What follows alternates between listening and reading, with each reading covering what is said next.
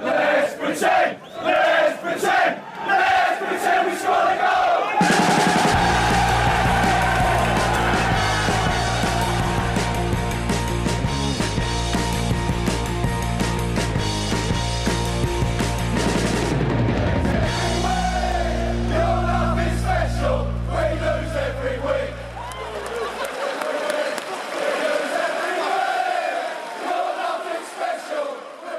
Ja, Sportbladets Premier League-podd eh, tillbaka en måndag. Ja, det är ju vilken måndag som helst där. Nej, det är det ju inte. Det är deadline day dessutom och eh, vi har en hysterisk eh, fotbollshelg bakom oss. Kanske en av de galnaste som vi har upplevt resultatmässigt. Så därför så vänder vi oss direkt då till eh, Wolverhamptons 1-0-seger över Fulham. Nej, det ska vi inte göra.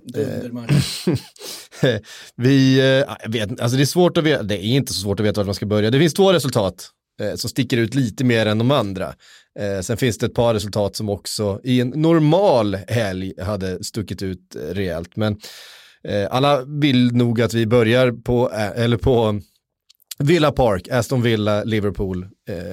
Frida, är det här det mest oväntade resultatet som du upplevt sen du flyttade till England? Ja. Jag, jag vågar knappt svara på det för jag tycker att alltså, jag summerade det efter eh, West Hams seger mot Leicester med, med 3-0 där. Att eh, nu var det så många konstiga resultat så att man tänkte att det kan inte bli märkligare. Och så kommer då det här resultatet från Old Trafford och så följs det upp av den här ofattbara 7-2-segern då för, för Aston Villa. Och ja, alltså vad som föranleder detta, alltså de här märkliga resultaten, det kan man väl eh, komma mer in på eh, senare. Det, man kan väl tänka sig att eh, de publikfria läktarna har någonting med saken att göra. Men det är klart att det var ju ofattbart att se, alltså dels Aston Villa som de flesta har tippat ganska långt ner i tabellen. De har helt plötsligt fått ihop ett lag som både ser bra ut på pappret och faktiskt är bra också. Um, bara att man får loss Ross Barkley där från Chelsea var ju en överraskning. Och uh, han gick ju rakt in i, i startelvan där och man förstod ju ganska snabbt varför. Han låg ju bakom väldigt, väldigt mycket ihop med uh, Grealish och uh, Ollie Watkins också. Som ju också är ett nyförvärv från Brentford.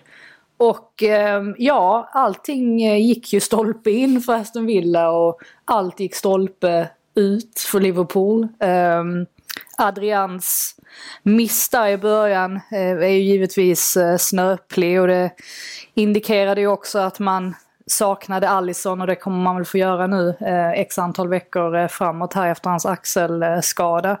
Men det var ju inte bara det, eller det var ju inte bara han, utan det var ju van Dijk och Gomes som eh, liksom lämnade en, en lucka emellan sig som eh, Villaspelarna utnyttjade gång på gång. Eh, Gomes eh, hade ju något eh, ögonblick där när han liksom blir totalt lurad av, av Watkins eh, och så utökas eh, siffrorna. Och, Sen tänkte man väl kanske där att alltså när Salah gör det här reduceringsmålet eh, och det fanns ju en straffsituation ska ju sägas också för Liverpool ganska tidigt i matchen med John McGinn som går in eh, ganska så hårt på Salah och det, det skulle väl ha varit straff eh, tycker man. Men, men så blev det inte. Men det var ju verkligen en sån kväll där allting gick med. Villa och McInn då som, som utökar sen ganska snabbt på ett distansskott som liksom nuddar van Dijk in i mål och så höll det ju på sådär hela kvällen så att det blev ju parodi av det eh, på ett sätt. Alltså bra, en väl genomförd match för, för Villa men allt gick ju verkligen snett eh, för Liverpool. Ja, vi ska säga, vi har både vi har Frida, Makoto, eh, Frida i London, Makoto här i studion och Kalle med från Västerås. Det är en sån helg vi får eh, bemanna upp så att säga när det är så här mycket att packa upp. Kalle, finns det någon taktisk analys att dra av det som hände? Vi har pratat om den här höga backlinjen hos Liverpool. Eh, ja. ja, men det är väl den man kan ta fasta på. Eh, jag tyckte när Klopp, om man ser på hans session i Liverpool så så har ju han eh, eh, tagit ner laget om man jämför med hur han inledde i Liverpool. Med att kliva högt egentligen i alla situationer med hög planspress och sen när jag tyckte att de lyckades ute i Europa och sådär så blev de ju mer trygga i att inte ha bollen och ta hem laget och faktiskt utnyttja sitt omställningsspel. Det här med att de har spelat med så här ultrahög backlinje som de har gjort den här säsongen, vilket vi har sett dem bli straffade mot eh, har både Leeds och eh, även förra matchen eh, mot Arsenal, även om de vinner den, så, så, så det är ju någon förändring de har gjort. De har ju på något sätt lyft upp den där backlinjen några meter till. Och oftast så, så lyckas ju det där. Men eh, när de väl blir straffade på det, vilket de blev i den här matchen, gång på gång på gång, då blir det ju enorma luckor bakom. Och eh, ja, det märkligt att säga det, men 7-2 var ju underkant. Det hade ju faktiskt kunnat bli ännu fler mål. Och visserligen hade ju såklart Liverpool också kunnat gjort fler mål. De hade ju som sagt lite stolpe ut. Och det är väl inte varje match som, som ett lag har tre mål där man skjuter via en försvarare och in i nät. Då har man ju verkligen medflyt. Men eh, de hade ju andra chanser som man hade kunnat gjort mål på Villa. Och det var ju även i början av matchen när det, när det fortfarande eh, bara var 1-0 så tyckte jag att de eh, klev fram på ett sätt som var väldigt uppfriskande att se. Det var ju inte ett Villa som satt tillbaka och, och liksom lät sig övermannas av Liverpool som skulle dominera matchen från start. Utan de klev ju fram och jag tror det överraskade Liverpool eh, mm. ganska rejält faktiskt. Ja, att, att, ska säga, eh, om det finns en spelare som jag tycker, eh, ja, alltså, det är klart Adrian ska, ska ha kritik för Eh, det första målet är det på något sätt sätter, an, sätter tonen till hela den här tillställningen. Ehm, det får han ju ta på sig såklart det, det målet. Att, att Joe Gomez är svag en mot en i försvarsspelet. Eh, det har vi ju sett förut. Det är inte hans främsta styrka. Han är bra när det blir dueller, han är bra eh, på många andra saker, han är snabb och så vidare. Men det där, just en mot en, då, då har vi sett honom bli bortgjord flera gånger tidigare. Eh, men jag tycker egentligen det är Fabinho som är den största syndabocken i den här matchen. För att ska du spela med den där höga backlinjen, då måste du ha ett mittfält som ser till att de där bollarna från, eh, alltså eh, djupledsbollarna inte slås. Alltså du inte får tid att stå och titta upp och, och, och pricka in de där bollarna på den ytan som finns. Um, och han står på hälarna i stort sett hela matchen. Och så vid ett tillfälle där när det står 1-0 och Ross Barkley får egentligen sitt bästa läge på matchen eh, som han ju skjuter utanför. Eh, då är ju Fabinho med honom i den löpningen hela vägen men stannar vid, vid straffområdeslinjen och ställer sig och tittar boll istället. Och, och lämnar Ross Barkley i ja, men helt ultimat position precis vid straffpunkten i stort sett omarkerad. Det är liksom obegripligt försvarsspel av honom. Um, så det tycker jag väl är, är den främsta syndabocken i den här matchen och sen fortsätter ju det liksom med ett, ett mittfält som inte helt enkelt eh, kommer rätt i pressen. Och, och, det är ju liksom förutsättningen för att du ska kunna spela fotboll på det här sättet med en jättehög backlinje. Det här påminner ju om Vias Boas Spurs ungefär. Eh, ställde backlinjen jättehögt men, men ingen press på bollhållaren på mitten. Ehm, så kan man ju inte spela fotboll liksom. Ehm, så att, ja, det är svårt, man kan liksom inte skylla på straffar som skulle delats ut eller att eh, Mané inte fanns på planen och så vidare när, när eh, man förlorade med 7-2. Men det var så. så. Men, Nej, det, var... men det, det, är ju säkerligen, eller det är ju avbräck. Alltså, mm, det är klart jag, jag tyckte nästan att om, om man läste av, eh, jag tror jag skrev det också i min krönika, att om man läste av den här förintervjun precis innan matchen med Jörgen Klopp eh, så upplevde jag honom som ganska Alltså som att han inte riktigt var harmonisk, som att han inte var sådär jättelugn. Alltså han log ju som han brukar göra, men han kände sig... Det kändes som han var lite så unease. Um, och jag menar Sadio Mané, vi såg ju där mot, uh, mot seger mot, uh, mot Arsenal hur ofantligt viktig han var i den. Mm. Alltså han gör ju mycket...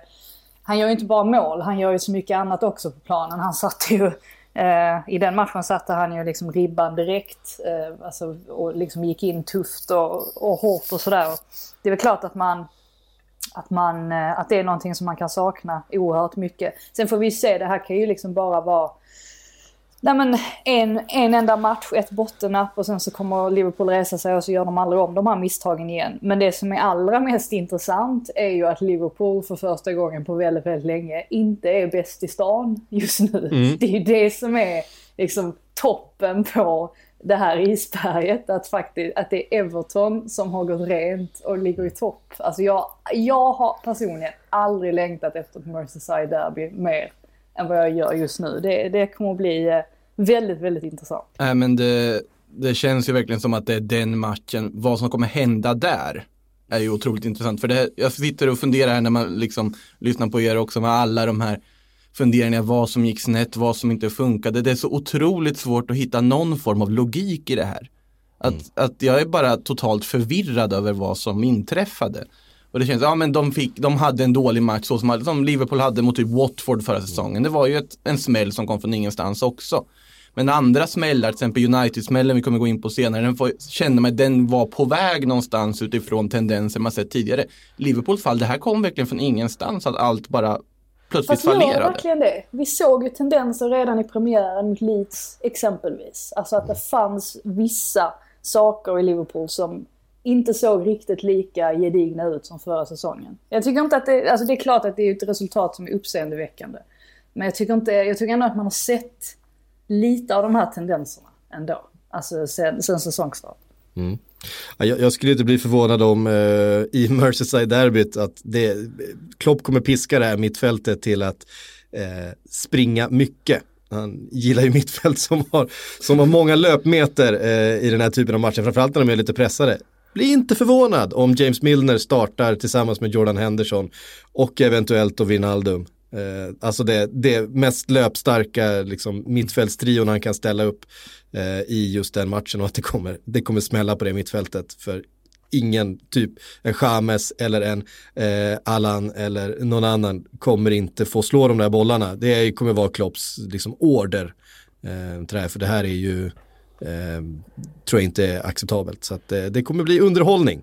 Det, det, tror jag också. man ser verkligen fram emot den matchen. Det... För det är ju verkligen, alltså Everton har ju ett mittfält som kan matcha det här, alltså som, som verkligen skulle kunna hantera det här nu. Och dessutom otroligt starka omställningsspelare i både Calvert Lewin och Richarlison och, och James Rodriguez också för den delen. Um, så att eh, ja, det blir, eh, blir, det blir en jävligt man, spännande match. Man lider på ett sätt ändå med liksom att nu plötsligt finns det ett hopp för Everton-fansen. Det finns plötsligt massa att förlora i ett Merseyside-derby. Det har inte varit på jättelänge. Nu är det, oj, vi kanske är typ favoriter. Det blir konstigt. Nej, favoriter kommer de Nej, inte vara. Nej, kanske inte. inte vara. Jag tror inte, jag tror de känner tvärtom. De har, ju, de har ju skaffat sig höjd nu i tabellen för att de har råd att, att, förlora den ändå vara kvar. Jag, jag tror att de går in i den där matchen med allt att vinna.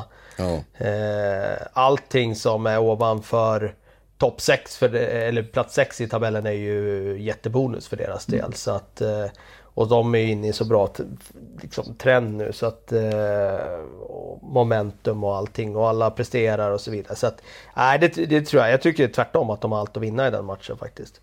Det är ju däremot fruktansvärt sorgligt att det inte finns några supportrar på plats just den här just den här gången. Hur hade supportrarna reagerat när eh, det, alltså när det på, kommer 7-2 mål? På, på Goodison. ja, du tänkte så ja. Alltså på, nej, men på Goodison om, om eh, två veckor. Mm. Det hade ju kokat alltså. Det hade ju fullständigt kokat. Det är så tight eh, arena, det är liksom så klassisk mark, det, ja, det hade varit helt, mm. helt galet. Men så, så, kommer det inte bli nu. Innan eh. eh man går vidare ska man väl nämna det också att Aston Villa tre segrar på tre matcher också. Ja, ja men Aston Villa är också rent. Det, det, står, de är ju rena. Det står ju mellan Everton och Aston Villa här.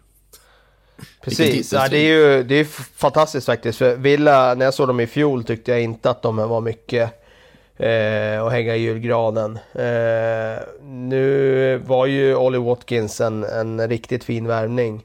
Men att han skulle vara så komplett som han var visade sig vara i den här matchen. Det, det, det, det var imponerande faktiskt. Han gjorde ju en eh, otrolig insats, inte bara för målen utan även för allround-spelet också. Nej, vi, måste, vi, måste ju, vi måste ju hylla Villa lite grann, lite mer. Nu, de gör ju faktiskt en fantastisk match. Ja, det är, det är ju inte, det är inte bara det att, att, Liverpool, att allting studsar deras väg och sådana här saker. De, eh, i och med att eh, Fabinho och Keita står på hälarna lite grann i mittfältet så bara, alltså det öppnar upp sig lite ytor men det är ytor du måste göra någonting av. Jag tycker Jack Grealish eh, i den här typen av matcher, när han får lite yta, han kommer rätt in i de här matcherna. Han är ju fullständigt komplett som offensiv mittfältare för att han kan, han kan vinna de där bollarna, han kan kliva in i duellen, han kan hitta ytorna, han kan, han kan driva bollen. Han kan slå det en mot en. Han kan slå den där smörpassningen mellan lagdelarna. Han kan slå djupledsbollen ner på en forward. Han kan avsluta själv.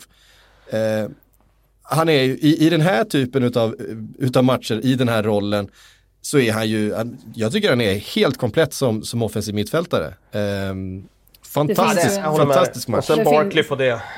Ja precis, och det finns ju en mytbild kring Grealish att han skulle vara lat och att han inte skulle bry sig så Verkligen mycket om, om saker och ting.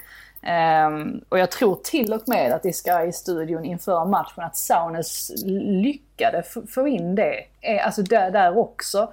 Eh, och nämnde det liksom att ja, men det finns vissa frågetecken kring Grealish eh, alltså arbetskapacitet på planen. Eh, man kan ju säga att han, han eh, kom ju med ett snabbt svar här. Eh, För att eh, så hårt som han jobbade i den här matchen och, och så mycket som han låg bakom så var ju segern givetvis alltså, till, till stor del alltså, tack vare honom.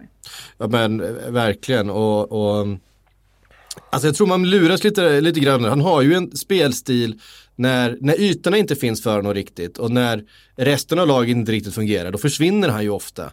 Eh, utan han, han eh, behöver ju något att jobba med liksom.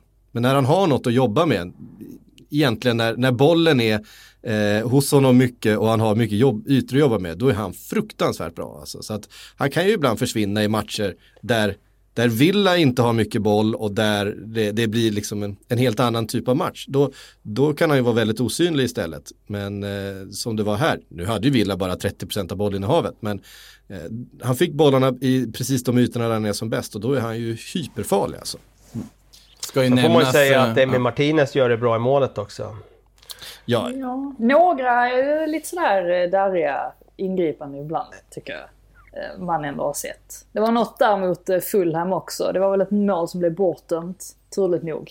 Ja, den matchen Eh. såg jag inte. Jag pratar egentligen bara om den här matchen. Att, eh, han Ja, han men- har men ju ett par räddningar i början, Mm. eller i första halvlek som ändå är kommer ut bra på något friläge där Precis, när Firmino får läge. Ja, friläge, det är riktigt bra Han gör rätt saker liksom. Eh, det kändes bara betydligt tryggare med honom mellan stolparna än vad de har haft tidigare. Ja, det, var en, det var en smart värvning av dem ju faktiskt. Det- alltså, mål, målvakt var ju kanske ingenting man hade tänkt på eh, så direkt. Men när det finns då en tillgänglig målvakt på marknaden eh, så var det ju givetvis, nej, en, det, det kanske till och med kommer visa sig i slutändan att han kommer bli den viktigaste, eller kommer vara den viktigaste värvningen. Eh, så att det var, nej, det var pikt. Vad det- säger du då Psyk? Hur känns det nu när du gått in i säsongen och så, så, så, så... För vi visste ju om att fanns det någon liten, liten akilleshäl i Liverpool, den var inte stor, men fanns det någon liten så var det ju Joe Gomez, alltså eh, bredvid van Dijk. Nu står ni där. Är det Fabinho som ska ner på mittback? Är det det som är lösningen framöver? Jag tror det. Eller är det Matip eller vad liksom? Jag, jag tror det. Alltså, ehm, Fabinho är ju nästan raka motsatsen mot Joe Gomez. De är egentligen det gemensamt att de är båda bra på, på luftdueller. Ehm, ingen av dem är ju en van Dijk såklart, men, men där finns ju en van Dijk bredvid som, som knoppar bort allt som kommer i närheten. Eh, Fabinho är ju raka motsatsen mot eh, Joe Gomez, att han är väldigt bra en mot en i försvarsspelet. Han är ju väldigt bra på att vinna boll. Eh, det gör han ju mycket på mittfältet också. Han är svår att ta sig förbi på det sättet. Stora fötter, långa ben som, som fångar upp de där dribblingarna. Eh, det som är problemet med Fabinho är att han är inte så snabb. Eh, så att ska du stå med den där höga backlinjen och behöva jobba eh, för att springa i fatten försvarare till exempel. Eh, eller vad säga, springa fatt en anfallare. Då är ju Joe Gomez mycket snabbare. Eh, Så det finns ju en, en risk med att spela Fabinho i det här eh, systemet också. Nu är ju van Dijk väldigt snabb så att han, han eh, får väl ta mer utav det då. Men Ja, nej, men jag förstår vad du menar. Det är klart Det- att det, det kommer det- ju öppna upp eh, luckor. Antingen blir det ju Ja. bakom Fabinho eller så faller han tidigt och då blir luckan framför istället. Ja, precis. Så det, de är ju lite, lite olika som försvarare. Eh, Men jag tror att det kommer vara Fabinho som, som kliver ner.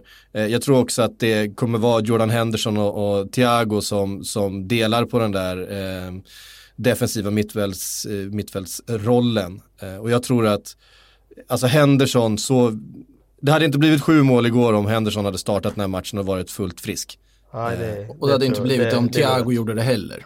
Alltså Nej, för, men ännu mer, alltså för Henderson hade från början inte tillåtit att, att folk stod på hälarna och han hade, han hade, för att vi har sett det så många gånger när Henderson är på planen för Liverpool att, att eh, spelarna är lite extra påslagna, han ser till att alla är där.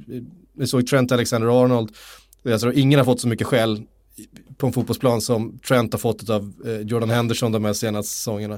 Eh, men han liksom styr upp spelet runt omkring sig och det saknades ju verkligen.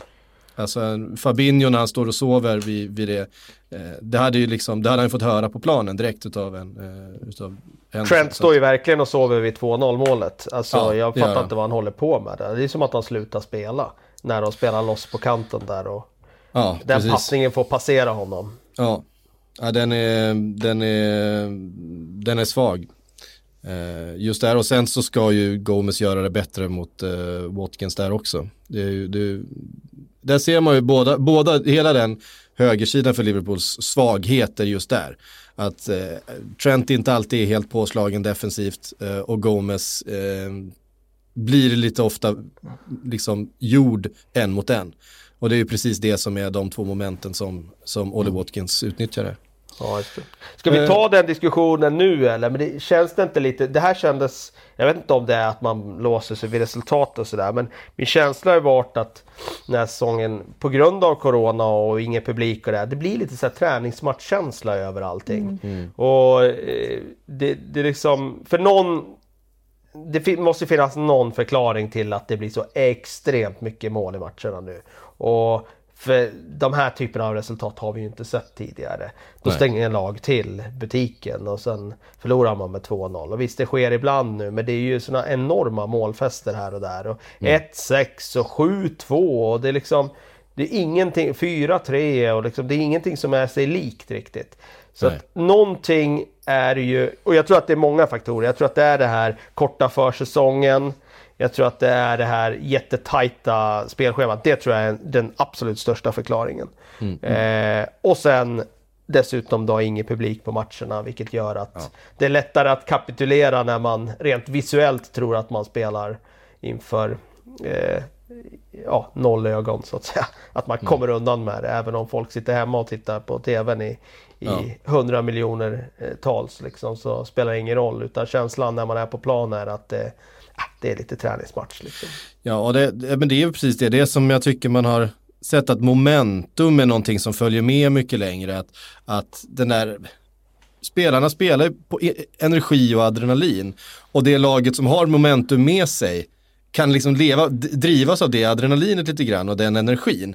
Eh, samtidigt som försvarande lag blir, hamnar på minuspsyke och liksom eh, blir låga på energi och har ingen publik som kan hjälpa dem att få igång det där igen. Och det, det, det är någonting som eh, jag tror, eh, för vi har sett det så många gånger nu, vi, såg, vi kommer till Tottenham som verkligen fick momentum och då bara rillade rillade bollarna in. Eh, United hamnar på minuspsyke. Vi såg ett ett Chelsea som helt plötsligt får igång målskyttet med en, ett fint anfall mot Crystal Palace efter en ganska seg liksom första halva. Ja men då rinner det, då, då, då kommer det igång, Crystal Palace tänker, äh vad fan, ja, så plötsligt är det 4-0. Vi såg det liksom förra veckan, West Brom får momentum mot Chelsea, pang, tre bollar i första. Chelsea hittar det igen och får in ett mål och känner, fan vi kan vända det här. De får energin, den droppar hos West Brom, 3-3. Alltså det, det, är, det är verkligen en, en fråga om ehm, vem, som, vem som har adrenalinet för stunden eh, har en otrolig fördel. Och det där är jävligt svårt att, ehm, Alltså, att kvantifiera. Alltså jag har ingenting emot många mål, men det får gärna vara lite jämnt. Alltså som Mm. typ i Liverpool mot Leeds. Alltså att de fortfarande Mm. har en realistisk chans båda två att vinna matchen. Nu känns det som att det är väldigt många matcher där det, det, det blir en massa mål och sen spelas matchen bara av. Och så är det ingen publik som ropar igång det laget som Nej, ligger nej, under. exakt. Man känner ingen liksom så här att... Eh, ja men... United, nu vi kommer komma in på dem, men liksom ligger under. Tänk ett Old Trafford då som är liksom fullsatt, ligger Mm. under hemma mot Tottenham med 4-1 inför andra halvlek. De har i alla fall en publik som på något sätt eh, driver igång det på något sätt. Mm. Eh, nu finns det ingenting och jag tror att det, det kommer att ge ännu fler sådana här galna resultat. Jag tror verkligen att vi kommer få se en säsong som den kommer vara så här. Alltså det kommer vara oförutsedda resultat och det kommer vara matcher som rinner iväg och det kommer vara säkert fler skrällar också i tabellen. Alltså jag håller inte för osannolikt nu, det är ju lätt att säga efter tre omgångar, men att Everton kan med tanke på hur galet och oförutsägbart allt är, att de kan liksom fortsätta haka på där uppe i toppen på samma sätt som Leicester gjorde förra säsongen. Det ligger ju något verkligen i det du sa också, så med adrenalinet. Och ja. För jag tänker, dra direkt en parallell till Spanien där det inte har blivit så mycket mål trots att det är tomma läktare. Det är många 0-0 resultat och så vidare också. Men de lagen lever ju på liksom någon grundteknik på ett helt annat sätt. I England så är det de flesta, många lag lever just på det här att det är kämpavilja, frenesi, adrenalinet, det här att du har också en helt annan publikstämning, ett annat tryck. Och att de på något sätt blir mycket mer lidande av just det än vad man kanske ser i andra ligor. Ja, det, blir, det blir tydligt i alla fall att, att de olika lagens energinivåer spelar väldigt stor mm. roll för prestationen. Ja, men Tyskland är ju samma sak, att vi har sett jättemånga konstiga matcher på samma sätt också. Det är ju en annan, liksom, annan liga där du verkligen har en annan form av liksom publiktryck. Och vi, och vi såg det i Champions League i somras också. Jag menar, mm. Bayern München, Barcelona, liksom, snacka om att dra iväg. Ehm, och sådär. Men vi eh, ska röra oss bort från, eh, från Aston Villa Liverpool då eh, och gå till nästa galenskap, nämligen den på Old Trafford. Kalle, du gillar ju uppställt, eh, tryggt eh, försvarsspel. Eh, vad, gillade, vad, vad gillade du den här matchen? Eh, ja, eh, det... Jag vet inte var vi ska börja. Men om vi vill börja på försvarsspel så, så kan man säga att eh, det lämnade en del i övrigt att önska. Eh, sen... Ehm, var det Victor Nilsson Lindelöfs bästa insats för säsongen? Ja, han har ju aldrig stärkt sina aktier så mycket den här säsongen som han gjorde den här gången när han inte spelade. Eh, för att hans ersättare i startelvan, Erik Bailly, var ju en fullständig katastrof. Eh, och eh, i min värld eh, delaktig i första målet som ändå Maguire får ta på sig. Eh, givetvis delaktig i det andra målet. Där tycker jag inte Maguire, även om han slappnar av i ögonblicket så är det inte hans ansvar att när han har varit uppe i rygg på någon och orsakat en frispark så är det inte hans ansvar att täcka ytan bakom så att säga. Men Bajé, jag vet inte vad han gör då. Det är ju liksom P13 att stå och titta på fåglar eller vad han gör eh, i det läget. Även om Kane gör det såklart otroligt bra som uppfattar situationen och det kändes nästan så genialiskt att det var intränat men den är ju perfekt slagen också den passningen, perfekt avvägd och eh, Son får springa in med två, två, andra 2-1 målet. Perfekt avslut också. Det var inte så enkelt avslut att utföra. Men det gjorde han verkligen på bästa sätt. Och sen blev det ju bara ren komik sen när de blev 10 man. Jag tycker väl i och för sig att matchen präglades lite av det där. Mm. Ja, situationen med utvisningen där som var lite speciell. Visserligen tycker jag att det är rött kort på Martial om man tar den isolerat. Eh, om han bara hade gjort det där. Och jag tror att Anthony Taylor, han, han har inte sett den första förseelsen alls.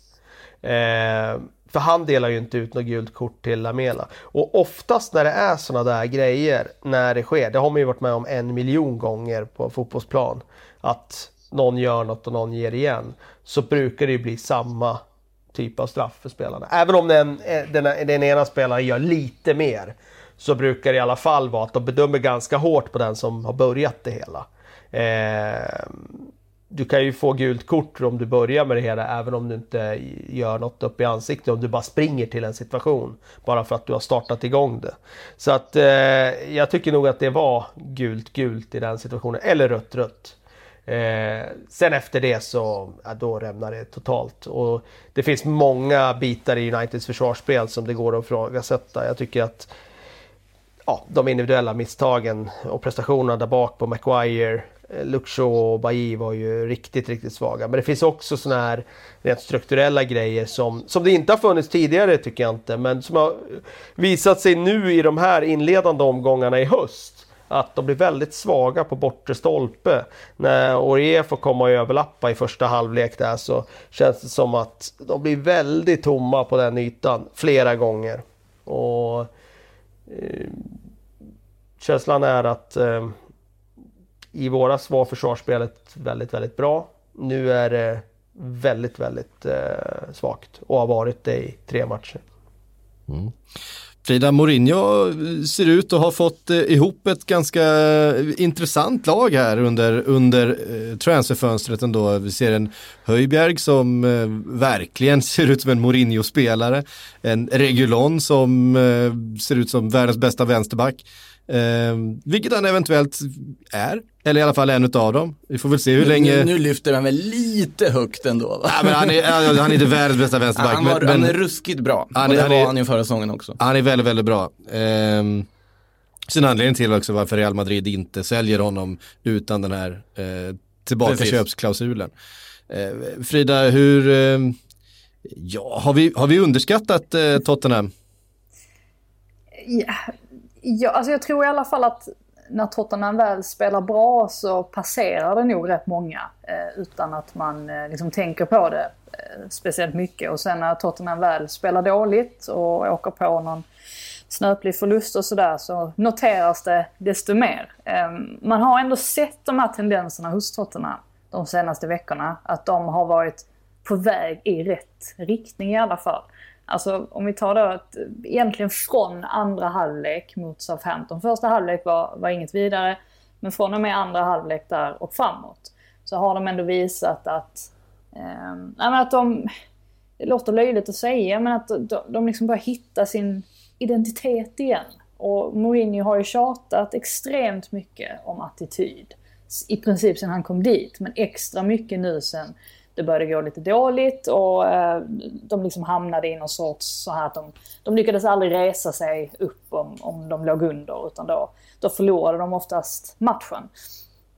Och någonstans så har det skett en liten attitydförändring och det ser man ju dels liksom när Lo Celso spelar som ju är den här lite grisiga typen som eh, Mourinho uppskattar väldigt mycket. Ehm, men också då till exempel i Lamela och sättet han liksom tog sig an den rollen eh, mot Manchester United. Det är lite samma grej där igen. Att man liksom kastar in en, en, spelare som kan grisa till det lite grann. Och det är väl det de har saknat mycket. Eh, Höjbjerg har ju verkligen eh, han, han har ju verkligen kommit in i det betydligt bättre. Det, hans match mot Newcastle här förra helgen, då var han väldigt, väldigt bra. Och det, det märks ju att han har börjat hitta sin plats. Och sen var det intressant där att Mourinho valde att eh, alltså ge förtroendet åt Aurier. Och eh, det, mm. det, hade väl att göra med att Reguljon är ju, han är väldigt offensiv och eh, då är det kanske inte det bästa att ha Doherty på, på andra kanten. Alltså det blir, det blir väldigt offensivt. Då måste man nästan spela med en trebackslinje eller fembackslinje. Eh, men Aurier var ju också väldigt bra. Och eh, tog ju verkligen chansen trots att han liksom har fått stå åt sidan nu för, eh, för Doherty. Så att helt plötsligt så, så står ju Mourinho med en trupp som, där det finns alternativ på många positioner. Och det var ju länge sedan han hade det. Sen är det mm. klart, Sanchez har ju, sitt, eh, har ju sina brister. Det såg vi ju där vid, vid 1-0 målet eller vid straffsituationen. Och försvaret kan väl alltid bli bättre, eller alltså själva mittlåset. Men eh, i, i det stora hela så är det ju en jättebra trupp på många sätt och vis. Och då har vi inte ens sett Bale i spelen. Alltså tänk Son, Kane och Bale. Det är mm. ju en fantastisk fronttrea, på pappret i alla fall. Sen får vi se hur det blir på plan. Bazooka-trion. Var ja, det, ja, det var väl något sånt så. Som, som, någon, som någon föreslog, den, den anammar vi direkt. Nej, men bara det att, att eh, vi tittar på Spurs bänk här. Doherty, Alderfereld, Ben Davis, Harry Winks, Dele Alli och Lucas Mora. Ja, det är, en det bra. är riktigt, riktigt bra. Det är, det är en bra bänk alltså. Fruktansvärt bra. Det är det. Eh, Måste väl nämnas också att uh, den här Ndombele, den här floppvärvningen de gjorde förra säsongen, ser, ser inte ut att vara så mycket som en flopp någon mer. Om man säger så. de här första 2000-talets sämsta värvning. Jag tror att vi, vi kan nog ta bort den stämpeln när man fortsätter på det sättet han har gjort där i inledningen i alla fall. Verkligen imponerande hur han från den frysboxen har jobbat sig in i, liksom har ja. ändå vunnit tillbaka förtroendet och sen lyft och visat att ja, det var därför ni köpte mig. Mm. Att Men där, må, där, måste man också ge Mourinho lite mer cred också. För mm. det är ju många som ifrågasätter hans eh, tekniker så att säga. Alltså mm. på sättet han liksom vill, vill få reaktioner från, från spelare. När andra tränare gör det så, så tycker folk att det är helt okej. Okay, oftast. Men när Mourinho gör det så ska det liksom fram med, med pekpinnar och sådär. En Dombele, han har egentligen sedan han kom dit eh, alltså satt ganska höga krav på en Dombele på i princip varenda presskonferens och liksom sagt öppet att det, det är upp till dig att ta dig tillbaka in i laget. Och nu har ju inte Ndombele spelat varenda minut och det lär han väl inte göra. Han passar ju in i, i vissa typer av matchbilder och sen så eh, i annat fall så måste man kanske få en annan balans med, med Los Celso istället. Som exempelvis mot Southampton där. Men eh, i övrigt så, så, så, ser man ju verkligen liksom att han att han börjar acklimatisera sig bättre. Det är väl lite samma sak med Dele Ali också. Att Mourinho kräver väldigt mycket av Dele. Och nu helt plötsligt så ser vi Dele i, i eh, eh på planen igen och får i alla fall hoppa in. Så att, nej, nej, alltså mycket kan man klaga om kring, kring José Mourinho men jag, jag tror inte att man ska liksom fram och, och klaga på allt han gör. Nej, alltså det också fått känslan av att Mourinho nu också jobbar i en lite tryggare verkstad.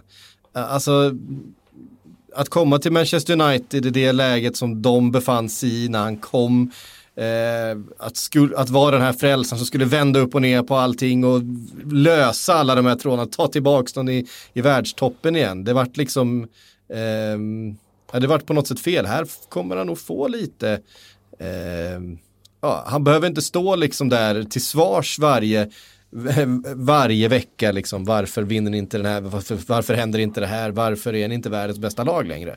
Ehm, därför att ingen förväntar sig det av Tottenham.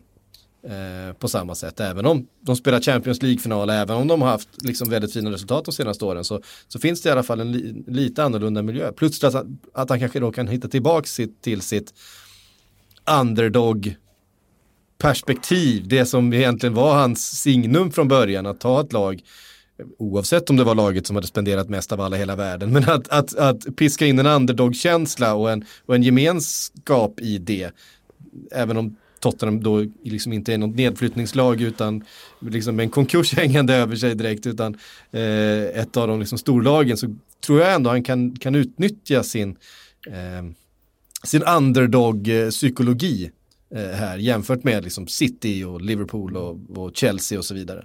Sen måste också, man ja. Eh, skjuta in också, alltså lite snabbt, alltså Daniel Levy har ju fått otroligt mycket kritik men just den här sommaren så har han ju faktiskt skött grejer ganska bra. Eller i princip sen, eh, permitteringsgrejen var, var inte speciellt bra. Men allt, eh, allt efter det, alltså man ser till mm. eh, alltså transfermässigt och att han faktiskt har fått affärer gjorda och så vidare. Eh, och de har plockat in de spelarna som de faktiskt har velat ha, eh, som Höjbjerg till exempel. Och Doherty som, som var en bra deal trots att vi vet att det är agentkontakter som ligger bakom den. Ehm, de har ändå fått saker gjorda och det är ju betydligt mer än vad i det här fallet Manchester United har fått. Så att mm. Eh, där, där, måste man ju också fram liksom och, och eh, hylla alltså själva det arbetet utanför planen. De har ju till och med värvat en reslig forward för att vara backup till Harry Kane. Det är ju, det är ju liksom bara en sån sak? Bara en sån sak. Nej men... Och vi får väl se här, nu pratas ju, nu verkar det som att intresset har svalnat. Nu är vi på deadline day och, och, om ni lyssnar på det här imorgon så vet ni hur allting har gått. Men det, det finns ju fortfarande ett intresse för Skriniar i, i uh, Inter att, att få in en mittback till. Och... Men det är väl den positionen man på något sätt kan se att de skulle behöva förstärka fortfarande. Ja. Annars så är ju ja, den här truppen, mm. annars är truppen komplett skulle jag säga. Och skulle de få in honom så är det ju eh, plötsligt så att de har en riktigt, riktigt stark trupp. Och framförallt mm. bredare trupp än vad de någonsin har haft, skulle jag säga. Har. Det hetaste spåret är väl egentligen Rydiger just nu. Ja, just det. Eh, ja. Sen är ju frågan om, om Tottenham, eller om Chelsea liksom verkligen vill eh, släppa en spelare till en konkurrent på det sättet. Eh, men i och för sig, det ryktas om Jorginho till Arsenal också så att allting kan väl hända. Så att eh, vi får se. Vi hörs ikväll på deadline day. Ja. Eh, jag tänkte det finns, även om det såklart är så att det, det fanns en viss symbolik kände jag också att Son spelar den här matchen. Om man tittar på förra säsongen. vilken, och vilken, vilken jävla fint då. Nej, han är, han är Ja, men- out och han är skadad. Och så bara, Nej men liksom förra vilken jävla säsongen, mörkning. förra säsongen så får Harry Kane skadad och de bara, ja vi får se hur länge och sen borta resten av säsongen i princip. De får Son skadad med en armbåge och som är borta hur länge som helst. Nu när Son blir skadad igen så tänker ju Tottenham-fansen, nej inte igen, nu försvinner ju en av våra absolut viktigaste spelare ännu en gång.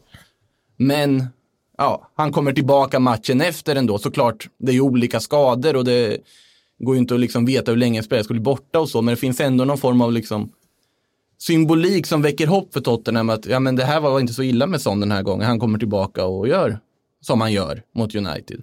Och det väcker ju en tro, det väcker ju ett hopp också. För de här spelarna, man ser det också hur otroligt viktiga Harry Kane och Jon Min Son fortfarande är för det här laget. Ja, han är fruktansvärt bra just nu, Jominsson. Ja, Harry Kane också för den delen. Mm. Men honom har vi, har vi hyllat ganska mycket genom, vi har hyllat Son också för den delen. Va? Men, men eh, han är i verkligt, verkligt fin form. Vi eh, rör oss vidare därifrån då till, ehm, ja, vi får väl gå till, till Ellen Road helt enkelt. Leeds 1, Manchester City 1. Rodrigo! Ja, Rodrigo gjorde mål. Nej, men det, det, det är fortfarande så här, alltså, man känner inte igen Manchester City. Eh, de Bruyne eh, gnistrade det liksom inte riktigt om.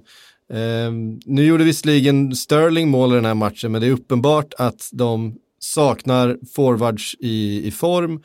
Eh, och jag vet inte, det ser lite trögt ut eh, för Manchester City. Frida, håller du med mig? Jo, nej men det gör jag väl. Ehm, det finns rätt många frågetecken kring hela laget just nu och man är inte riktigt vana vid att se dem kapitulera på det här sättet som man ändå, som man ändå har sett nu de senaste veckorna. Visserligen så får man ju med sig en poäng i den här matchen men det var ju inte särskilt länge sedan vi såg dem falla väldigt hårt mot, eh, mot Leicester. Ehm, och det här, alltså, det som var kul med den här matchen var ju att som utomstående så är det ju väldigt roligt att se två lag som är så här, ja, men som har fullt, fullt fokus framåt. Och det är klart att Leeds när de märker, när de liksom börjar ta sig in i matchen så småningom och, och, och märker att det fungerar ganska bra så får ju de liksom ännu mer energi. Och det är ju fantastiskt att se en sån spelare som Luke Ayling som liksom löper upp och ner outtröttligt. Någon gång måste han väl tröttna tänker man, men det, det har vi ju sagt sen, sen premiären att de kan väl inte fortsätta så här Leeds eh, under hela säsongen.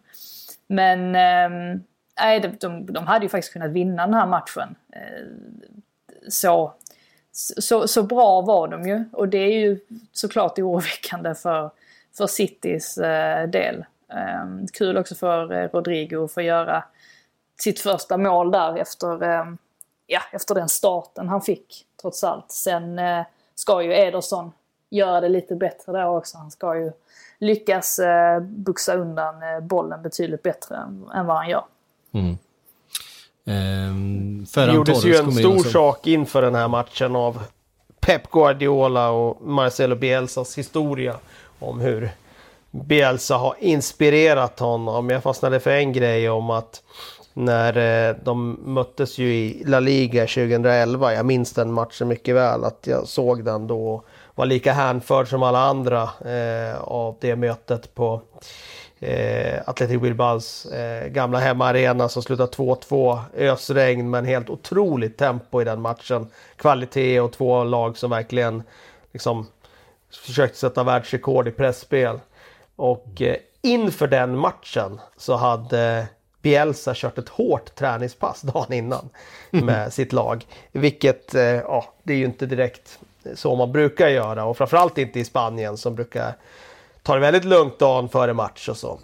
Och eh, nu inför den här matchen så hade Guardiola kört ett dubbelpass då istället inför den här matchen. Så de vara är ju sådana idealister så att de vill liksom överträffa sig själva i det och båda är ju, har ju liksom den här inställningen. Även om Guardiola har vunnit massa titlar eh, i sin karriär så har ju han också den där liksom eh, grundinställningen att det är inte vinna matchen det bara handlar om utan det handlar ju om någonting som står över det. Någon slags tro på hur spelet ska spelas.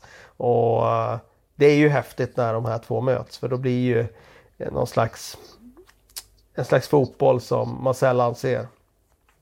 Mm. Ska ju tilläggas, känner jag, om man tittar på just matchen här, om, om man ska oroa sig för City eller inte, att om, man, om de hade fått normal utdelning som de haft andra säsonger på den inledningen de hade på den matchen, så hade de ju kanske kunnat haft 2-3-0. Och så var det mot Leicester också förra helgen. Ja, de hade ju kunnat lett med 2-3-0 då också. Och de säsonger, den, när de har gått som bäst, då är det när de gör 2-3-0 på de där minuterna och jo. sen därefter där passar av hela matchen. Men det är ju problemet är ju när de kanske bara får ett eller inga mål av den här frenetiska inledningen, att de sen därefter inte riktigt orkar hålla uppe det och motståndarna hittar in i matchen och lär sig hantera dem på ett helt annat sätt. Det är det som är stor skillnad. City har varit för ineffektiva på den här inledande perioden av matcherna som de varit så fruktansvärt starka i tidigare. Och det såg vi också under delar av förra säsongen. Eh, mm. Och det är egentligen därför de, de tappar titeln. Det var, det var samma, sak, eh, samma sak då. Eh, så att eh, det är klart att de, de lider ju också av att varken ha Agüero eller Jesus tillgängliga. Det är mm. ju väldigt, väldigt tydligt. Mm. Ja, vi eh, rör oss vidare därifrån då. Konstaterar att eh, Evertons segertåg fortsätter. 4-2 mot eh, Brighton, Frida. Jag visste. Ja, jag men visste. det är du Brighton-korrespondent. det, det, är bara, det är bara att tugga i sig. Eh, Calvert Lewin i målprotokollet igen. James Rodriguez med eh, en brace. Fan, de ser, de ser trygga och tunga ut, Everton. Ja, till och med Jeremina är ju superb. Eh, På tal om tung, till och med Jeremina. Man, ja. man förstår inte alls vad som händer. Eh, jag var väl lite på förhand så målades väl den här lilla duellen, som man väl får kalla den, mellan Alzate och eh, James Rodriguez upp. Alzate är visserligen uppvuxen i, i London, men han har colombianskt eh, påbrå. Eh, det blev inte så mycket match av det egentligen. Eh, James eh, vann den ganska, ganska tydligt. Och det, det, här var ju egentligen första matchen där Brighton har varit så tydligt och så betydligt sämre än, än vad motståndarna har varit. Och de, Everton var helt enkelt, de, de, de var ju liksom snäppet, eh, snäppet bättre, snäppet eh, större. Alltså jag tror Chamez hade fyra avslut totalt och skapade även två chanser. Eh, inklusive då assisten till, till Minas eh, mål. Och Alzate som liksom låg på ungefär samma eh, alltså passningsprocent han hade inga skott på mål och skapade en chans tror jag. Så att, alltså, där såg man ju väldigt tydligt att de här spelarna som väl ska vara lite, lite, lite, lite kreativa motorer för respektive lag, de, de, var ganska långt ifrån varandra i verkligheten. Så att, eh, nej, det är inte så mycket att säga. Brightons sämsta match på säsongen, men eh, det kommer ju... Alltså alla motstånd kommer inte vara så här bra ehm, och ehm, få så här mycket utdelning som, som Everton fick. Mm. Eh, intressant med Sigurdsson eh, från start för eh, Everton. Kalle, har vi, har vi glömt bort honom i det här pusslet? Ja, det har vi ju gjort såklart. Och jag tror inte kanske att han kommer att spela någon huvudroll heller. Eh, däremot kommer han såklart roteras in här och där. Eh, men har lite skador. när han väl eh, får chansen så finns det ju, det finns ju en poängmakare i honom. Han kan ju både mål och assist och vara liksom avgöra den enskilda matchen med ögonblicksverk. Men eh, jag ser nog det här Everton som kanske lite mer går på fartspelare där framme. Eh, jag tycker de får ut väldigt mycket av det. Eh, och sen kanske att den kreativiteten sitter mer centralt i banan på spelare som Chamez och Allan.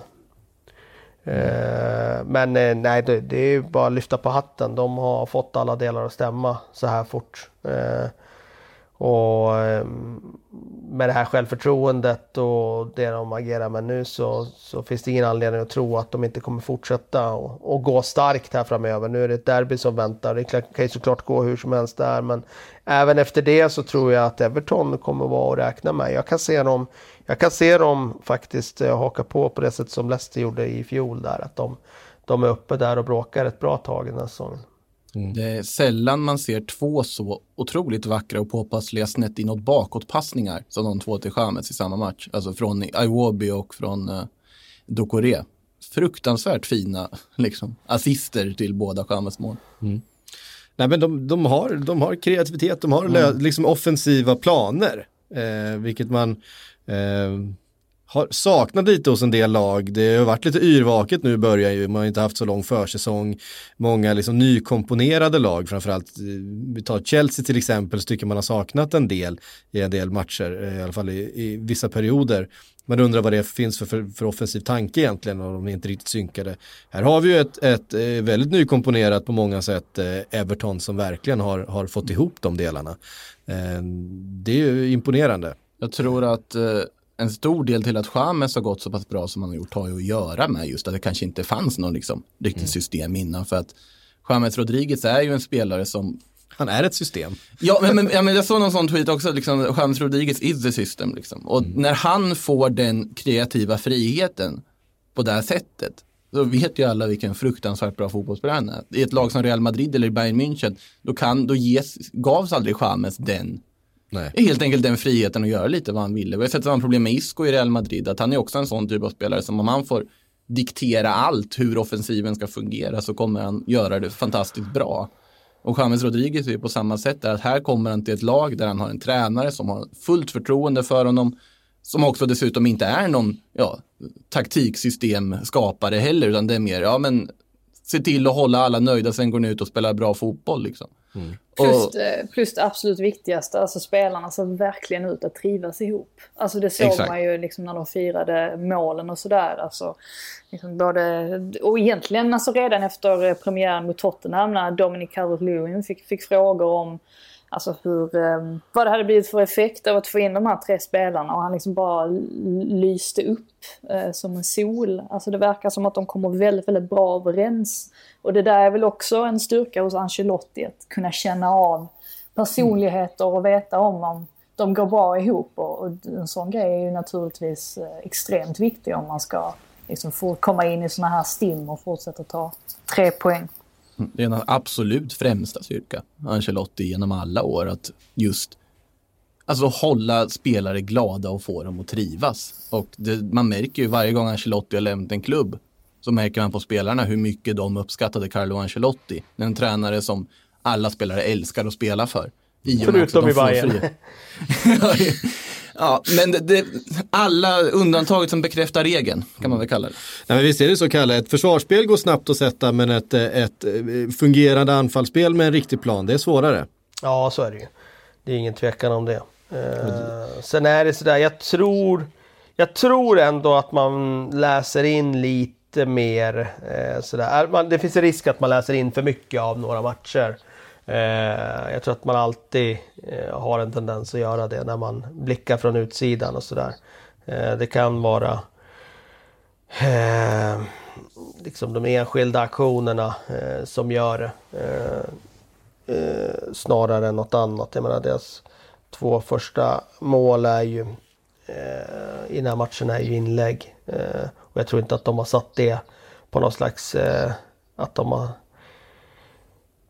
det är, ingen, det är ingen del i någon form av spelidé att, uh, att uh, slå in bollen på det sättet exakt och att han ska komma där och nicka. Utan uh, jag tror att mycket är att de har fått in James Rodriguez. Han funkar väldigt bra. Han har fått delarna runt omkring att fungera. Han har gjort lagkamraterna bättre runt omkring. Mm. Mm. Sen får vi se längre fram om de kan fortsätta prestera så här och då får vi dra mer långtgående slutsatser.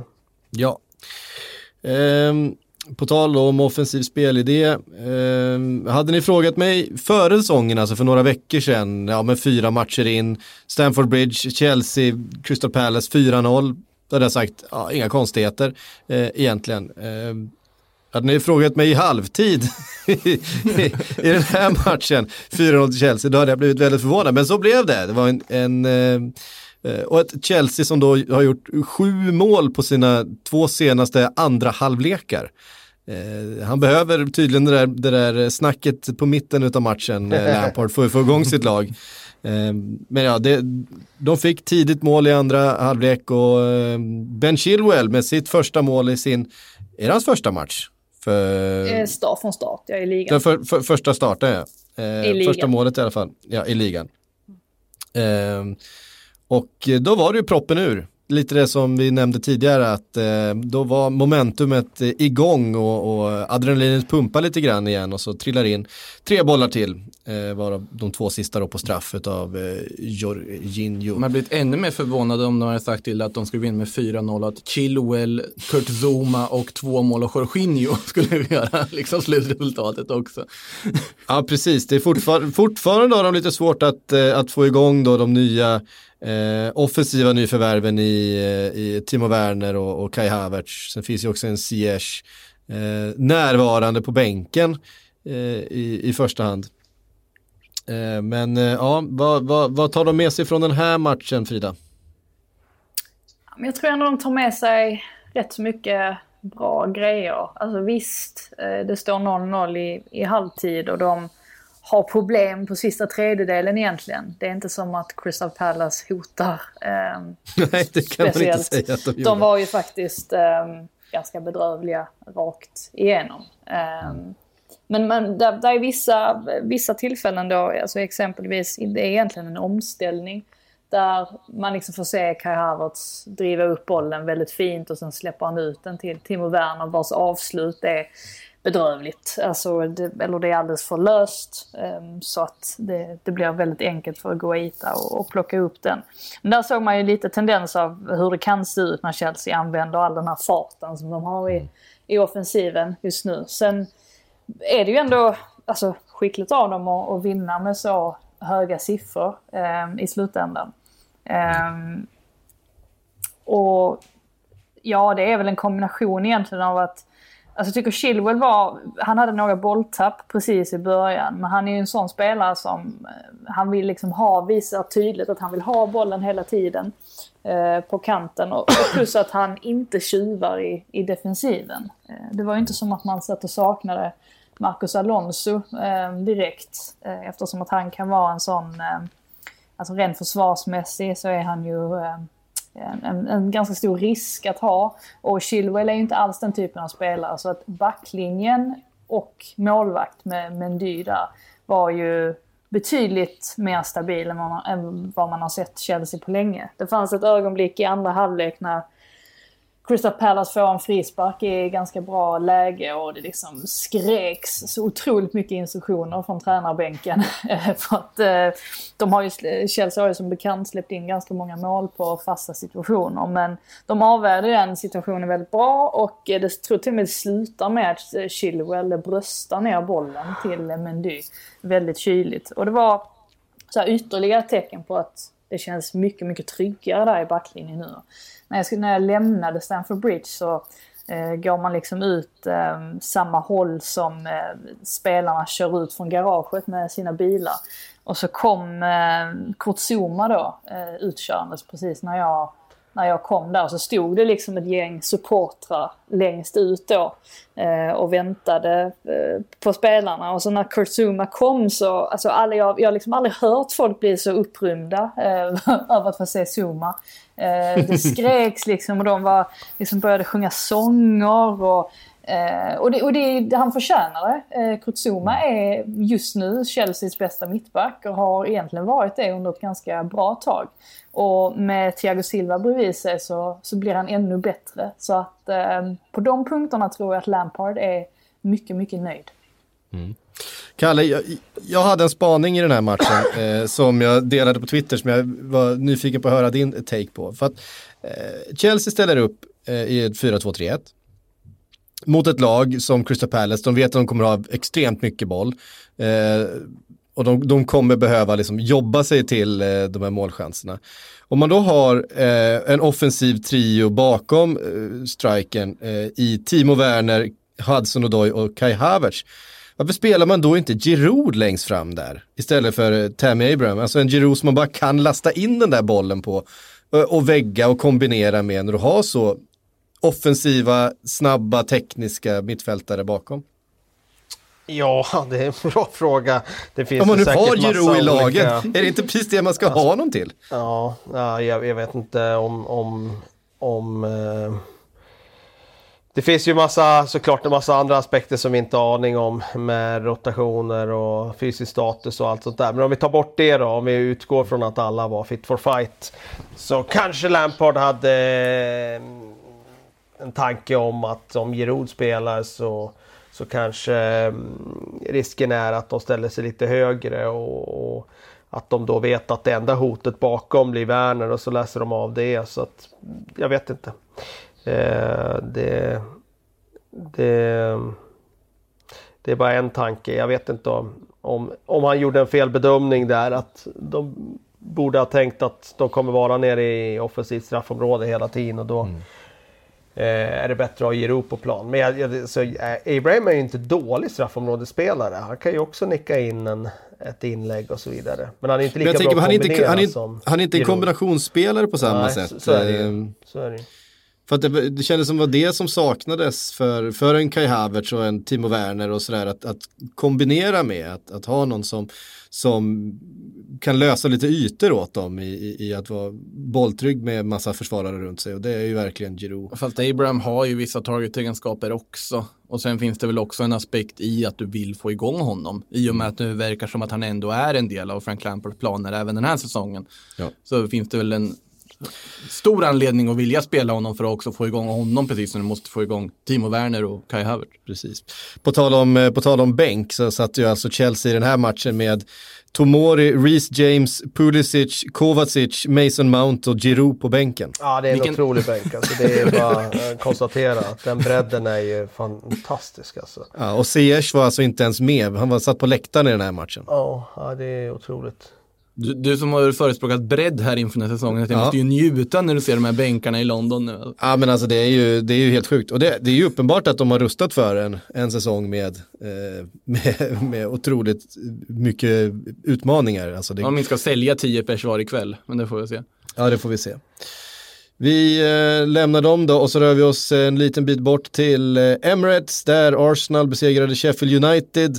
Eh, också det en eh, ganska seg tillställning i första halvlek fram till ett otroligt fint mål av eh, Saka. En riktig upprullning av eh, United-försvaret där. Um, vad, eh, ja, alltså Arsenal som vi har hyllat mycket fick eh, eh, stryk av förra veckan men ser ut att eh, se fina ut igen. De kommer, de kommer vara att räkna med Frida. Eh, vad tog du med dig från den här matchen?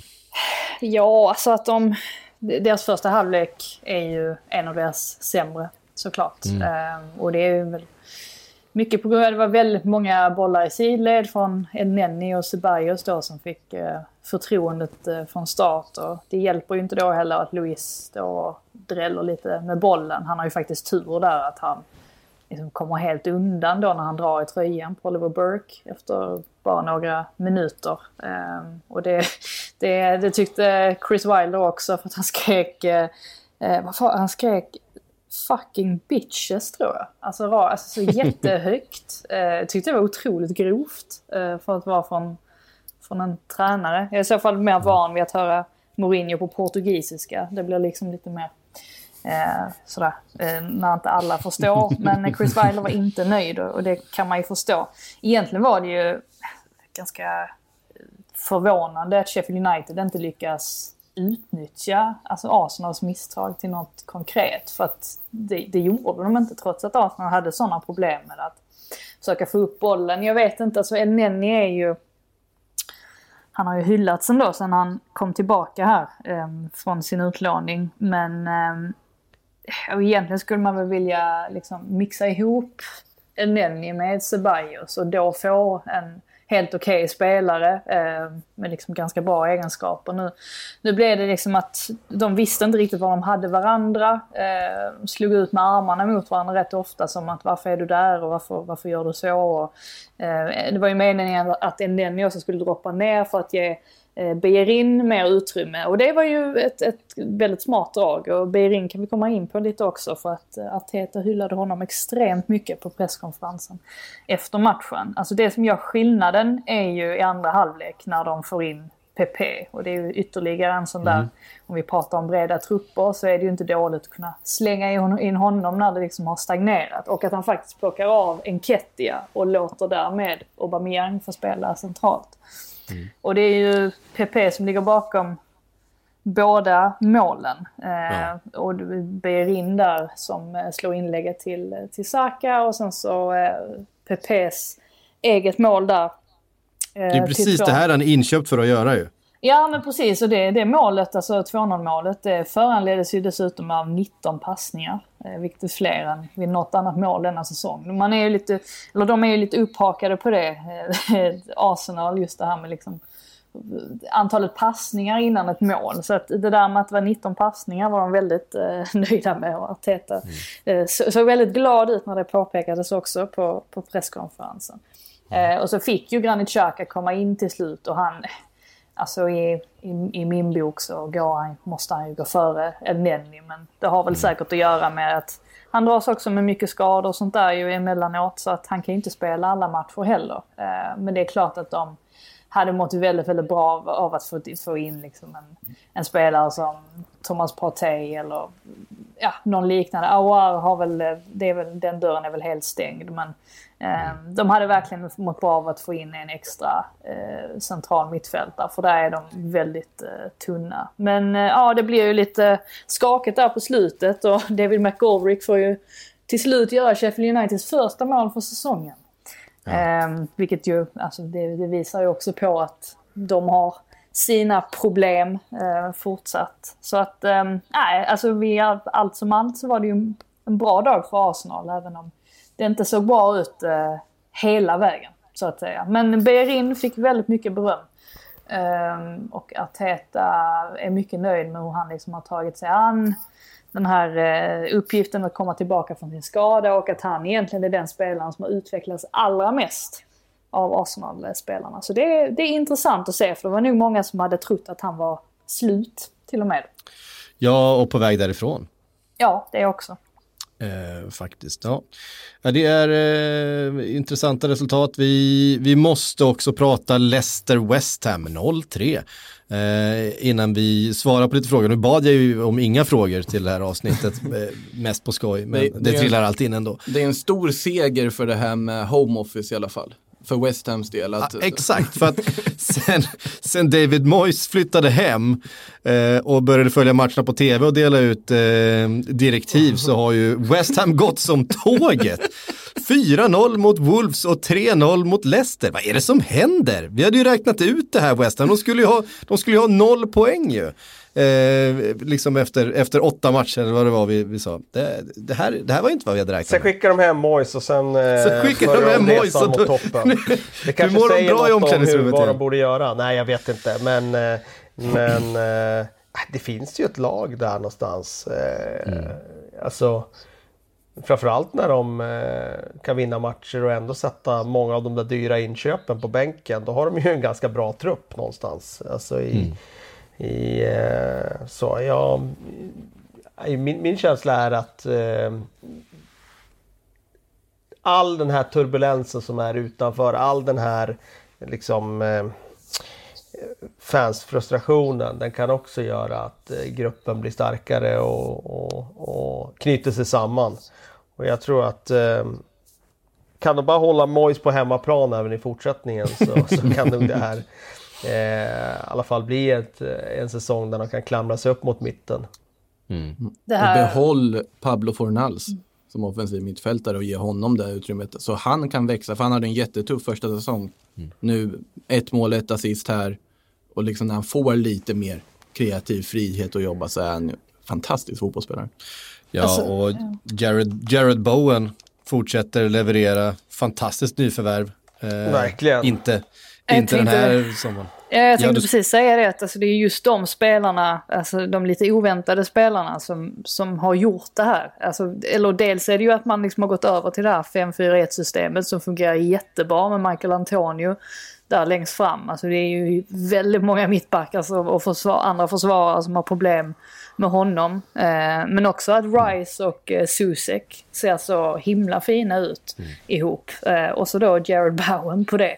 Det är ju de lite oväntade spelarna menar som har klivit fram här och, och visat eh, vägen. Men det var väl lite det West Ham behövde. Det var ju faktiskt det som David Moyes efterlyste i, i somras eh, också.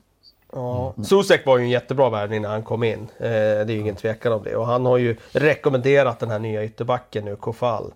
Och vad jag förstår så gjorde han också en bra match nu. Eh, så att eh, det kan vara ytterligare ett fynd för West Hams mm. del, att de fick in honom. Det är intressant Verkligen. att det är Alan Irvine av alla människor som är assistant manager i, i West Ham som har eh, lett skutan nu. Han var ju i West Bromwich som ni säkert minns som manager och eh, gick väl inte så bra där. Eh, var ju lite Mr Nice Guy när han var där i West Bromwich och, och eh, hade väl lite svårt där att vara första gubbe så att säga. Men eh, uppenbarligen så, så um, har han i alla fall kunnat coacha dem nu senaste veckorna. Mm. Um, ja, och de ser ut att behålla Rice såklart. Det har ju varit mm. den stora farhågan att han skulle försvinna och han är ju verkligen en uh, central pusselbit i det här laget. Han är oerhört viktig centralt där tillsammans med, med Zuzek och det är ju ett, det är ett fint centralt uh, mittfältspar alltså. Uh, om man tänker dem som två stycken balansspelare på, på mitten verkligen. där. Det är, ju två, två riktigt fina spelare. Eh, men att säga någonting om Leicester då, vilken, eh, vilket ras. Eh, nu saknade man ju en Madison som eh, är, skadad igen här då. Ehm, och eh, jag menar, en, en Jamie Vardy som eh, inte kommer igång, en eh, Harvey Barnes som inte kommer igång. Jag vet inte, vi har ju hyllat det här laget i, i början på den här säsongen. I, eh, ett par matcher. Vad, vad har vi att säga om dem efter den här, det här bottennappet? Frida? Ja, nej men vad har vi att säga? Eh, det är väl att de här skadorna, eller det här som vi liksom påpekade redan mot alltså i matchen mot Manchester City och, och, som gjorde den insatsen ännu mer förvånande var ju att de liksom kom till spel med en ganska ihålig backlinje, en Diddy också skadad. Eh, och jag menar så Jonsson hade ju stora problem med Antonio i det här fallet. Eh, alltså det som gör att man aldrig, att man inte får riktigt grepp om det, det är ju som sagt att de liksom kan göra en sån jättematch mot, eh, mot Manchester City och sen så helgen efter så ser det ut så här. Men jag antar att det finns, att det liksom hänger ihop med de här förklaringarna kring att liksom börjar, börjar kollapsen så liksom kollapsar gärna allting. Ehm, men jag är nog inte förvånad. Jag var, jag var, ju mer, jag var mer förvånad av att Leicester besegrade City med, med 5-2 än vad jag är att de förlorade mot West Ham faktiskt. Om man ska se till hur det har sett ut sedan premiären. Mm. Det här, det här fembacksexperimentet ska de nog inte fortsätta med även om det gick bra mot City känns det ju som. Nej, kanske inte. Amartey från start här till exempel. Han ska ju inte spela mittback. Kanske. Han kanske inte ska spela mittback på den här nivån i alla fall. Nej. Ja, han funkar i en fembackslinje, men kanske inte i en fyra. Um, yes, vi ska uh, ta oss vidare. Nu ska vi se vart var vi någonstans. Uh, ska hitta tillbaks till mitt uh, lilla dokument. Ehm, um, ska bara nämna några av de andra resultaten här. Uh, Newcastle, Burnley 3-1. tre fina poäng för, för Newcastle och en uh, Alain Saint-Maximin som var matchens huvud, huvudperson verkligen. Eh, och två fina mål, ut, eller två mål i alla fall utav eh, Callum Wilson delar på straff där. Eh, också kommit igång fint. Eh, Southampton slog West Brom med, med eh, 2-0. Eh, Mitt fantasylag gråter över varför Chadams fortfarande inte lyckas göra mål på alla de här vackra chanserna han skapar hela tiden. Ja, och Wolves då 1-0 mot Fulham. Vi ska plocka in några frågor. Eh, vi har ändå fått ganska många. Eh, eh, Johan Lindström under, gick Klopp över gränsen för att United ska behålla Ole? ja, det var ju en smart strategi i så fall, för nu blir det ju inte lika mycket rampljus lika mycket på, fokus på Ole Gunnars eh, eh, debacle där. Så att eh, i så fall är ju Klopp eh, ännu mer genialisk än vad han har fått credit för. Eh, Adam Danielsson skriver, med tanke på komprimerat spelschema, vi har pratat jättemycket om det ju, potentiellt fler skador och inte minst frånvaro på grund av covid. Det är faktiskt en, en grej vi inte pratar sådär jättemycket om, men vi har ju faktiskt ganska mycket, mycket insjuknade spelare. Det, det lider ju till exempel Liverpool av just nu då med Thiago och Mané borta, men vi har ju sett det på eh, i jättemånga lag. Och vi ser en Mois till exempel nu då, det kanske inte har kostat West Ham så mycket då. Intressant hur det på något sätt normaliserats. Alltså förr, så i våras så var det ju världens grej om någon spelare blev smittad och nu är det på något sätt, ja, såklart mm. det är att fler och fler blir smittade naturligtvis, men det har på något sätt normaliserats, ja han är borta på grund av det. Mm. Nej men han efterlyser fler skrällar i sluttabellen. Alltså det finns ju två stycken, vi, vi nämnde det lite grann om, om Everton där, att de kanske kan utmana och hänga med rätt länge. Det finns ju två spår på det här, det ena är ju att det blir väldigt nya förutsättningar och det blir lag som inte alltid kan ställa upp sin bästa startelva och vi, med sämre förberedelser och mycket skador och, och tajt. Å andra sidan så har vi en väldigt komprimerad säsong som på sikt kommer göra de, de bredaste trupperna mest nytta, alltså som kommer gynna dem mer än de här smalare trupperna som om jag tänker på Leeds till exempel som har eh, öppnat bra, kanske inte fått med sig så mycket poäng, eller vi tänker på ett, ett Aston Villa till exempel som har gått rent tre matcher i rad, eller ja, ett Everton kanske, även om de har lite bredare trupp nu. Um, om de kommer orka eller om det här, de här förutsättningarna i slutändan ändå kommer gynna de, de starkaste lag, lagen mest i slutändan. Eh, och det, det, får vi väl egentligen bara tiden utvisa känns det som. Det finns en aspekt i det som är aktuell framförallt nu kanske där med tanke på att vissa lag har ju också väldigt många spelare som åker på de här landslagsuppehållen. Mm. Vilket ju också innebär att kanske lag som inte nödvändigtvis har bredare trupper men är mycket mer förskonade från spelare som spelar i sina landslag kommer kunna få sådana här lugna träningsveckor, kunna jobba tillsammans i lugn och ro utan press. Medan, ja, säg ett lag som City eller Liverpool måste släppa över hälften av sina trupper iväg till alla möjliga delar av världen för att de nödvändigtvis måste spela Uefa Europa League och massa träningsmatcher som jag fortfarande inte kan förstå varför överhuvudtaget man gör en sån här näst. Det är nästan, eh, det är nästan värst för, för Wolves. Jag tror att de har 16 spelare som är iväg nu på landslagsuppdrag. 14 i portugisiska landslaget eller? ja, antagligen. Eh, men Nuno sa också det på presskonferensen efter mm. deras match där, att, eh, deras seger med 1-0, att, att han var väldigt, väldigt orolig över, över detta och att han är orolig vid varje landslagsuppehåll just för att de är så himla sårbara och inte har riktigt koll på vad alla spelare gör och kan inte kontrollera dem liksom på, på eh, samma sätt. Så att det är ju ett, ett klart problem, särskilt för vissa klubbar. Nu är det inte heller bara skadorna de behöver oroa sig för utan det finns ju även ett, ett visst virus också som Ja, Precis. Så att det, det, är otroligt många aspekter som gör att man faktiskt inte förstår hur man kan spela landskamper tycker jag. Ja, den risken ökar ju såklart markant om man ska ut och resa och träffa mm. massa nytt folk och sådär. Eh, så är det ju. Eh, Jimmy Block undrar, eh, Kalle, vilket lag imponerade mest i helgen på dig? Eh, Aston Villa. Utifrån mina, utifrån, alltså, vad man förväntar sig av lag och så vidare. Måste ju sägas där som vi inte nämnde, men alltså Villa förra säsongen spenderade ju mest av alla lag och de spenderade på, ja då kändes det som att de spenderade mesta på kraft som inte funkar. Nu det här transferfönstret har de spenderat massa också men de har ju verkligen pinpointat alla liksom hål som fanns i truppen på något sätt. Ollie Watkins, då får de den här typen av forward de inte hade. Matty Cash så de får en riktig högerback som funkar. Ja, vad heter det? Barkley, en extra liksom lekkamrat till Grealish och även till McGinn som får vara frisk. Det är bara det är ju ett nyförvärv i sig. Och sen att andra nyförvärv från förra sommaren från Target och Konsa har hittat rätt och kommit in i det. Då har det ju blivit ett riktigt bra lag av det. Det är intressant tycker jag med de här värvningarna också från lägre nivå. Alltså Ollie Watkins mm. gör succé, Bowen gör succé, Leeds med hela sitt Championship-lag gör succé. Eh, jag tror att det finns fler fynd att hämta där. Mm. Ja, hörde ni, vi har en lång, eh, en lång vägs vandring kvar den här måndagen. Det är deadline-sändning ikväll, eh, ja, beroende på när ni lyssnar på det här såklart, men för oss som sitter här en eh, eh, måndag vid lunch ungefär. Eh, Kalle, du ska iväg på match, så dig kommer man inte kunna se ikväll. Eh, oss två, Makoto, kommer man kunna se och Frida kommer man på, se på något sätt också och höra framförallt va? Ja, ja det hoppas jag. Är du, ut, är du utkommenderad till en träningsanläggning? Nej, det hoppas jag inte. För det förstår jag inte riktigt vad det ska vara bra för. Det blir bra att jag- TV. Det blir bra TV Plus att jag tror att jag kommer bli bortkörd ganska snabbt nu när de liksom har mandat i och med viruset. De kan liksom vara hur försiktiga som helst utan att någon, eh, någon kan säga någonting om det. Då blir det ännu bättre TV.